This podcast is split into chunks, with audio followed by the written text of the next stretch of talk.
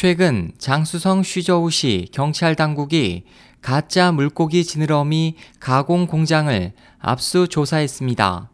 조사 결과 이 공장은 20만 킬로그램에 달하는 독성 인조 물고기 지느러미를 주변의 쉬저우, 수첸, 리니 등 도시에도 판매해 온 것으로 드러났습니다.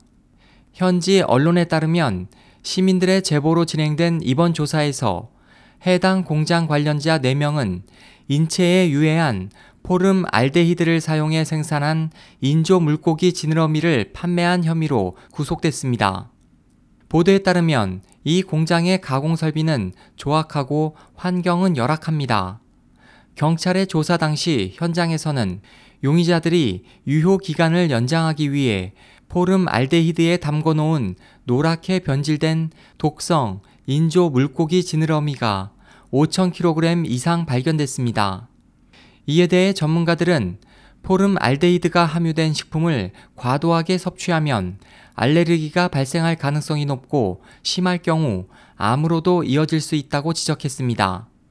2007년 통계에 따르면 대륙에는 매년 음식으로 중독된 사람이 20만에서 40만 명에 달하고 그중 70%가 식당에서 음식을 먹은 후 이상 증상을 일으켰습니다. SOH 희망지성 국제방송 홍승일이었습니다.